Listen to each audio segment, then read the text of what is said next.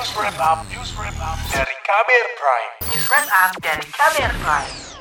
Saudara Indonesia mulai bergerak dari pandemi ke endemi COVID-19. Selama masa transisi, kebijakan pelanggaran mulai diberlakukan, mengandalkan perkembangan cakupan vaksinasi. Berikut laporan khas KBR yang disusun Siti Sadida disampaikan Reski Mesanto. Saudara, sejumlah pelonggaran kebijakan mulai diterapkan secara bertahap oleh pemerintah saat masa transisi dari pandemi ke endemi COVID-19.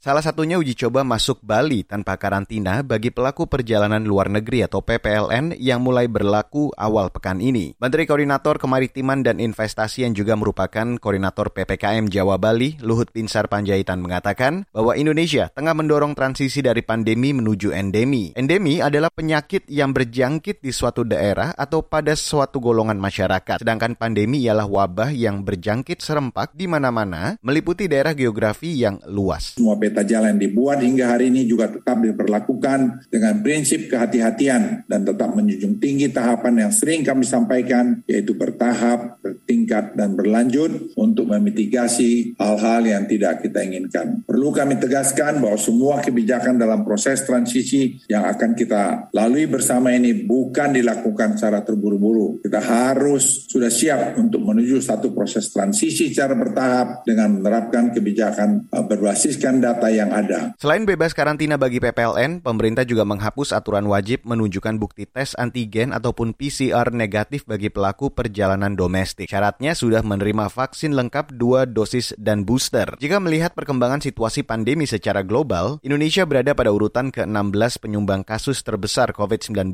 di dunia. Organisasi Kesehatan Dunia WHO mencatat sejak 3 Januari 2020 hingga 1 Maret 2022 terdapat lebih dari 5 juta kasus konfirmasi COVID-19 di Indonesia dengan angka kematian lebih dari 140 ribu orang. Selain itu, WHO juga belum mencabut status pandemi COVID-19.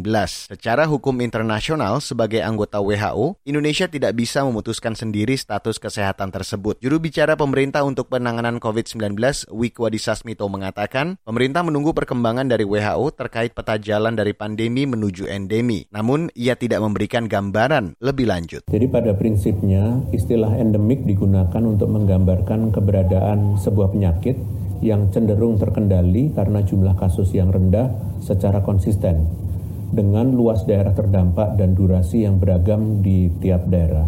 Dan penetapan status endemi merupakan otoritas Badan Kesehatan Dunia atau WHO karena untuk mengubah pandemi yang berdampak pada banyak negara diperlukan perbaikan kondisi kasus juga secara global.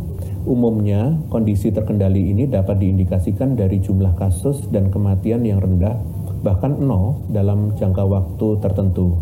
Kondisi ini hanya dapat tercapai jika masyarakat secara kolektif menjalankan pengendalian COVID-19 dengan optimal. Keputusan pemerintah tersebut direspon epidemiolog dari Universitas Indonesia Pandu Riono. Ia menyebut perlu kekebalan yang merata untuk bisa menjalani transisi dari pandemi ke endemi COVID-19 yang stabil. Salah satu faktornya ialah cakupan vaksinasi. Pandu menegaskan peningkatan imunitas di tengah masyarakat tidak menjamin penularan COVID-19 berhenti, tetapi dampak baiknya meski penularan yang terjadi, hal itu tidak terlalu berdampak pada pelayanan kesehatan dan angka kematian akibat infeksi virus corona. Kalau semuanya kita bisa capai dengan lebih cepat, misalnya sudah 80 persen penduduk Indonesia sudah mencapai dosis kedua, maka kita akan lebih stabil kondisi yang stabil itu yang dipenuhi agar kita lebih tenang supaya tidak terjadi lonjakan lagi. Walaupun ada varian baru, dengan adanya tingkat imunitas penduduk, maka kita tidak perlu cemas.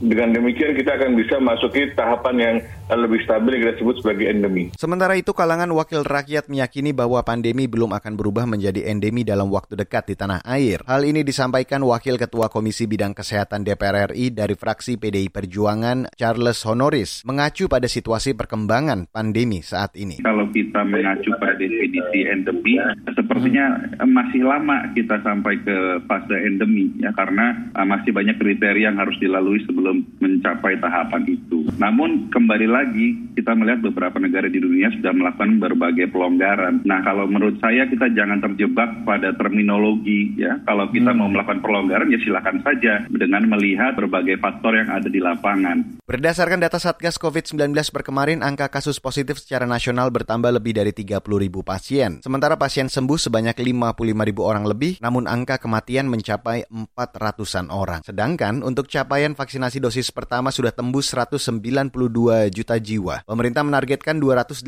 juta jiwa penduduk yang divaksin untuk mencapai kekebalan komunal. Baiklah, saudara, laporan ini disusun Siti Sadida, saya Reski Mesanto.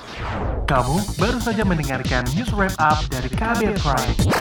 Dengarkan terus kabelprime.id, podcast for curious mind.